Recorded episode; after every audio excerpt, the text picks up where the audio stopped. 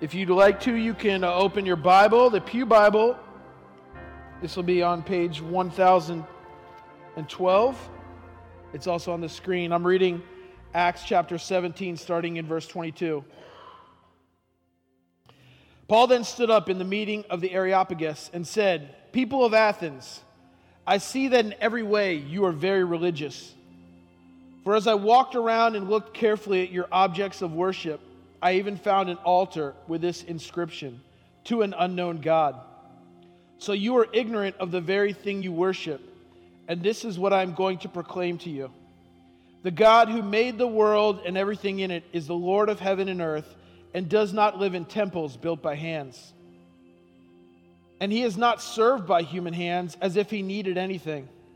Rather, he himself gives everyone life and breath and everything else. From one man he made all the nations, that they should inhabit the whole earth. And he marked out their appointed times in history and the boundaries of their lands. God did this so they would seek him and perhaps reach out for him and find him, though he's not far from any one of us. For in him we live and move and have our being. As some of your own poets have said, we are his offspring. Therefore, since we're God's offspring, we should not think of the divine being is like gold or silver or stone, an image made by human design and skill. In the past, God overlooked such ignorance, but now he commands all people everywhere to repent. For he has set a day when he will judge the world with justice by the man he has appointed. He has given proof of this to everyone by raising him from the dead. That ends the reading. Please be seated. Well, good morning, everyone. I'm uh, Pastor Dave, and I'm uh, continuing our series on Paul. We've been looking at his life, and we started off um, talking about how Paul was very religious. So religious that he actually was, you know, he comes, came out of Judaism, and he actually was so religious he was persecuting the early people of the church. He was chasing them down, he was uh, arresting them, he even put some of them to death. And so, um, you know, Paul then has this experience on the road to Damascus as he's going to arrest some more Christians, more followers of the way, and he's transformed. And he becomes uh, arguably, probably not even arguably, the most powerful missionary force in the world. He plants most of the early churches. He uh, writes a little bit over half of a New Testament of our Bible in letters to those churches to kind of keep them going and spur them on. And so we've been looking at his life and some of his teachings, and, and now we're at a section where we're looking at um, different parts of his missionary journey. And the one thing that I have always um, loved about Paul is that everywhere he goes, he sort of takes a different approach. And he caters his approach to his audience. So, you know, I'm, I'm down here on the floor this morning because I like to be close to the people, and you guys keep moving further and further back. So eventually I'll preach mid aisle if you keep going. I mean, there's nowhere further back to go, right? So, um, but I like I like being being closer. I feel more connected. So I'm gonna be I'm gonna keep moving further down. How about that? and so um, but Paul does that. He connects with his audience in different ways. Last week we looked at how he was speaking to a largely Jewish audience and so what he did is he started off by he went through the history of the Jewish people and he illustrated God's faithfulness through the different times. And then at the very end, he turns into this kind of talk about where he says, okay, and now there's the person of Jesus. And so when Paul's in Athens, he looks around and he's, he's distressed as he gets there because everywhere he looks, he sees idols. And he sees all these statues and idols, and, and um, the Greeks had that in their worship, right? They had all different aspects to the worship. In fact, Paul even sees one altar, and it says it's to an unknown God. So Paul goes and he wants to take this, this the religiousness of the people and help them understand how to turn it into a relationship with the one true God. I've abandoned my clicker. Excuse me for a moment. I didn't think through this plan completely. And now we can continue. So Paul takes this, this religiousness of the people and all these idols, and he, and he begins to kind of help them see a transition. And so Paul does this in a variety of ways. And so I want to walk through the text and talk about how Paul takes their religion and helps to turn it into a relationship with God. But even more importantly, the second half of our sermon today, I want us to look at what that means for us. Because it's one thing to look at this book and read it and understand it and learn from it, right? But it's a whole other thing to take what we've learned and do something with it. And so I think that's the important part of any sermon and messages. So what? I've learned this truth about God. I've learned this truth about myself. Now, what am I going to do with it? And so, the first thing that Paul sort of discusses with the Athenians as he's, as he's there, as he's in the Areopagus, and he's talking to all the people, and he sees all the idols around us, he says, Listen, you have this statue, this altar to an unknown God, but God is knowable. He's not unknown. In, there we go. People of Athens, in verse 22 and 23, he says this I see in every way you're very religious. For as I walked around and looked carefully at your objects of worship, I even found an altar with this inscription to an unknown God. So you are ignorant of the very thing you worship, and this is what I am going to proclaim to you. So Paul sees this altar and he, he recognizes all of the statues and idols around, and he says, Listen, the things that you are worshiping that you don't even know about, let me tell you about. Let me tell you about this unknown God. So he, he meets them where they're at, so to speak. And Paul helps describe to them that God is not unknown, but he's knowable. And God wants more than just our religious practice, God wants a relationship with us. The second thing that, that Paul sort of connects to is he says, listen, God is involved, He's not absent. In, uh, in, in Greek uh, poetry and arts, they had this saying, and so, so Paul actually uses this actual saying that they have. And in verse 28, he says, In him, meaning God, we live and move and have our being. In other words, what he's saying is listen, um, the, the Greeks had this, this sort of concept of God or gods as these idols, and they, idols were in control of, of one aspect of life. So there was a God of the sun, there was a God of war, there was a God of love, right? And they were, they were distant and not involved. And Paul says, no, God is the opposite of that. God is actively involved in our life, even to the very, our very being, our very breath, our very movements in life come from God. And so he's trying to take this impersonal aspect and he's making it very personal, very involved. Anyone ever do any gardening? A few of you, right? Anyone successfully keep things alive? Now, wait, some of you raised the, your hand and you didn't garden. What are you keeping alive? Yourself? Uh, yeah, good job. All right. Right? And so when you garden, right, imagine you know, I, am not much of a gardener, but I've tried, you know, I'm not very good at it. Things die under my care. But, anyways, um, you, you start off, right, and you pick your seed and you plant it and you put soil and you got water and you gotta, you got to care for it and tend it, right? You can't just put the seed down and then walk away and it's done, right? And the Greeks had sort of that approach to religion. It's like, here, God has done this. They actually believed God created the world, but now he's distant and involved. And Paul is saying, no, it's the opposite. It's like gardening. It's God is actively involved. If you want to be good at gardening, you got to dig in. You got to get your hands dirty. You got to be involved. You have to get rid of the weeds, and there's other things you have to do. I don't know what they are, but you got to do things. And Paul is, Paul is talking to the Athenians, and he's helping them understand that God is, in fact, very involved, very personal. And then he goes on to say that God is jealous not indifferent. Now, the word jealous has a negative connotation to all of us because jealousy is bad, right? You don't want to be jealous, but God describes himself actually as a jealous God. Verse 29 30 says this Therefore, since we are God's offspring, we should not think that the divine being is like gold or silver or stone, an image made from human design and skill. In the past, God overlooked such ignorance, but now he commands all people everywhere to repent. And when God talks about himself as being a jealous God, um, it occurs actually several places in Scripture. What he's talking about is that he wants to be our number one priority, right? What's the first commandment? I'm the Lord your God. You shall have no other gods before me. Right? God wants to be first. He is a jealous God. He wants to be first in our hearts and minds, in our lives.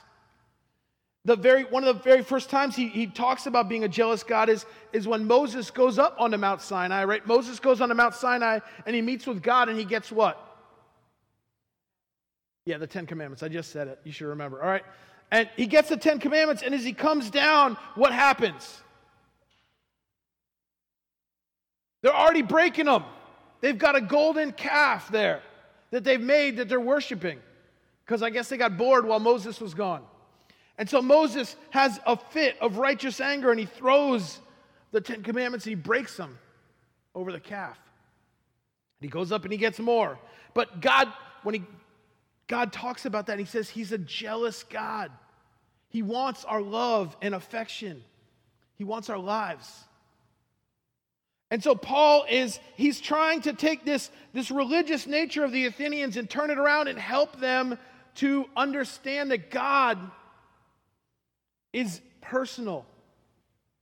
That God is involved, that God wants a relationship with him, which would have been far different from their attitude before. And what happens is some of the Athenians begin to turn and worship the one true God.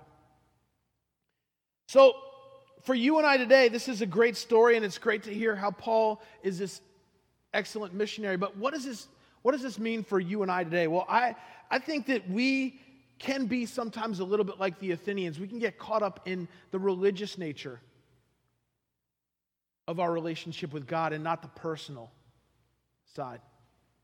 And so I think we can, we can learn from these three principles that Paul is, is teaching. Number one, God is knowable, and we should strive to know him well. Right? God is not this impersonal force that created us and left us alone. God is knowable. And we all, being made in God's image, we are created with this desire to love and to be loved, to know and to be known. There was actually a, a internet meme that went around, went kind of viral for a while, and um, it had a quote in it. And the, the quote, when I was preparing this sermon, I remembered that quote, but I'd never really heard the story. And the quote actually comes out of a story, and, and it helps it make more sense if I tell you the story. But it's written in a story, and in this story, a man has a dream. And in his dream, there's an invention, and the invention is a, a spiral staircase, right? but it's, it's a spiral staircase that goes down. And what happens is, as you walk on the spiral staircase, you learn everything that anyone has ever thought or said about you in life.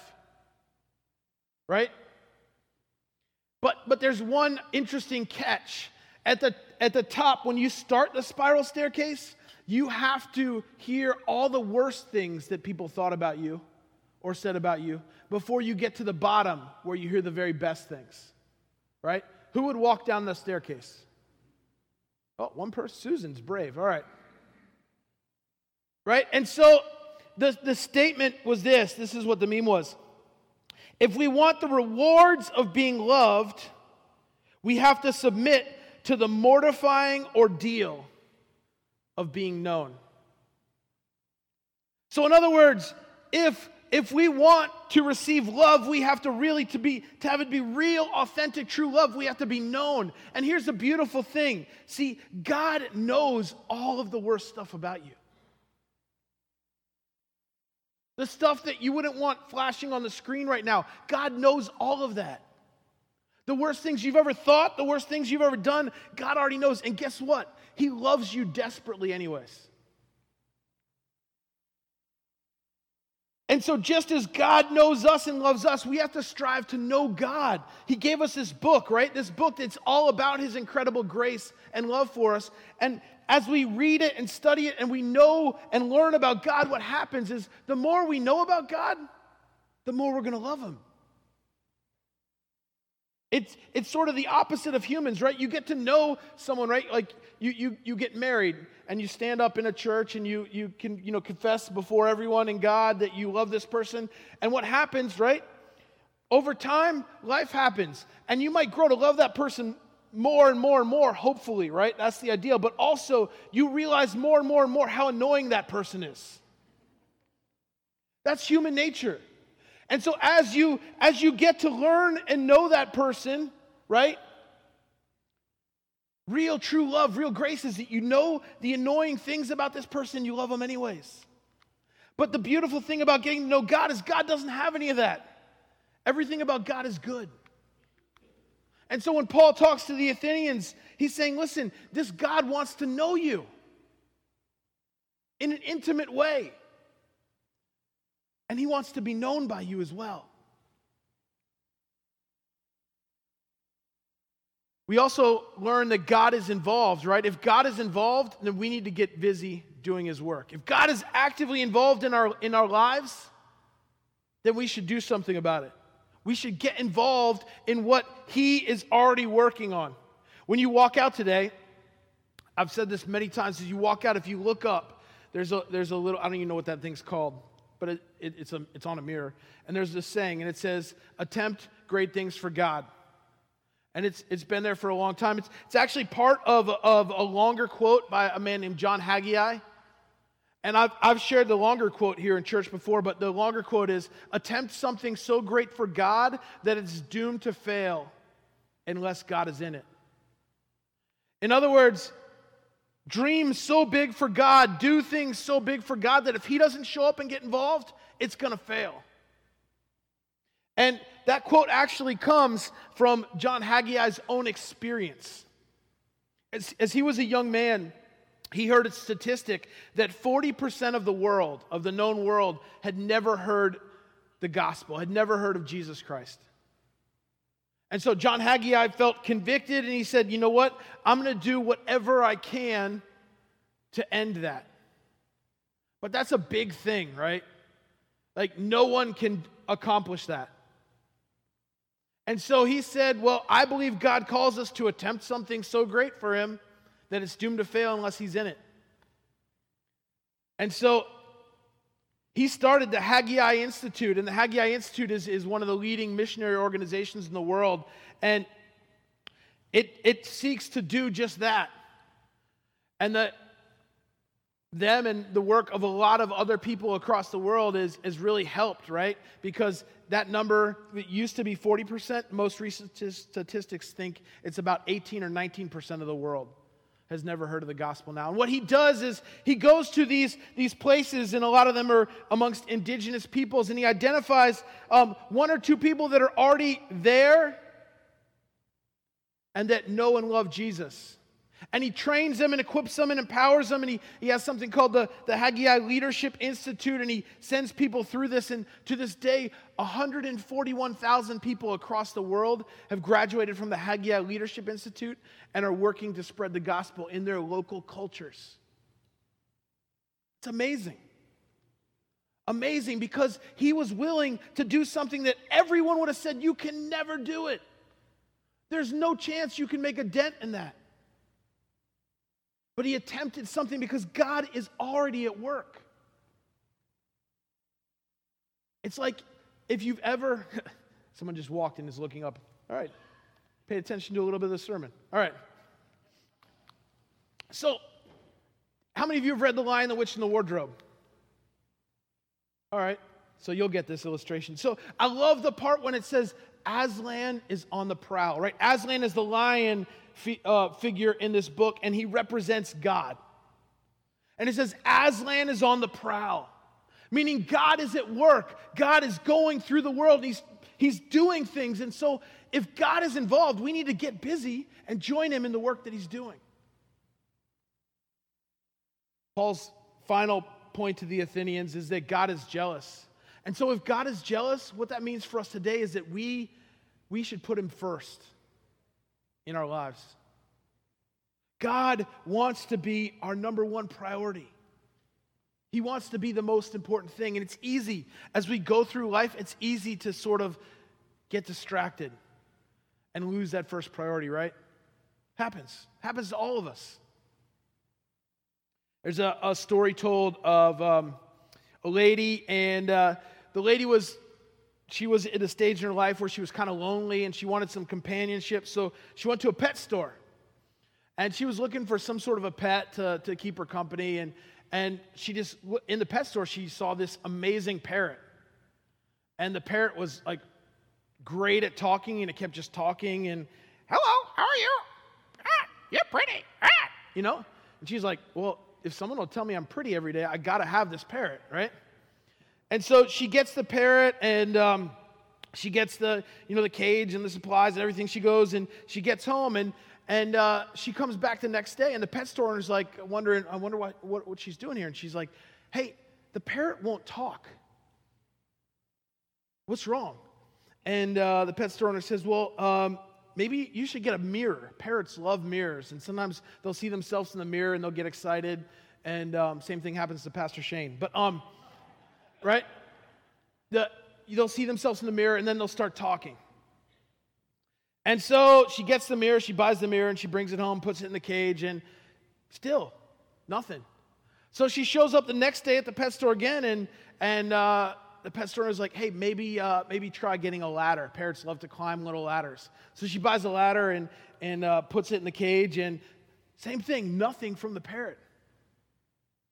And so the pet store is like, hey, well, um, maybe you can try this. There's this little, these little bells, and you can hang the little bells, and they ring the bells, and it makes noise, and then that might spur them on to talk, and you know, keep talking to the parrot. Maybe it'll talk back. And so finally, this keeps going on, and she keeps buying more and more stuff for the parrot. And, and finally, she comes back after like six days, and she's like, The parrot is dead.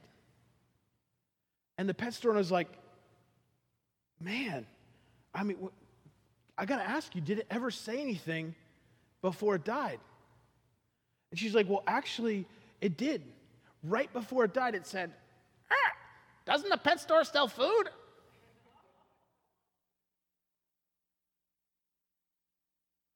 Right? You, you get it? Doesn't the pet store sell food? All right, thank you. And, and it, it's, it's a joke, and it's, it's not even a good joke, apparently. But, um, but the idea is, right, we have to put first things first, and God says He wants to be first in our lives. And so we've got to make Him the priority. Other things creep in and they're not bad things, right? But life happens and we, we all of a sudden we sort of we sort of put God aside. And we forget about him. We stick him up on the shelf. And we go on with our life. And God says, No, I want to be, I'm a jealous God. I want to be your number one priority. And so when we look at this sermon that the Apostle Paul gave to the Athenians so many years ago, right? We're in different situations, different circumstances. Most of you don't have idols laying around, gold and silver and stone that you're worshiping at home. But we all can learn from what Paul teaches the Athenians. We can all learn that God is a personal God. He wants to be involved in our lives, He is involved in our lives. He wants to be known, and He knows us and loves us desperately. And He wants to be your first priority. Pray with me. Heavenly Father, God, uh, I thank you for your word. I thank you that we can open this book and we can read it and study it and we can learn from it. We can learn about you, we can learn your heart. And most importantly, God, we, we learn how desperately you love us. It's on every page of this book. So, Father God, I pray that we as a people, we would embrace your love. And that we would take that love and that we would share it with the world. Love is why we're here. Thank you, God, for your incredible love. Your precious holy name we pray. Amen.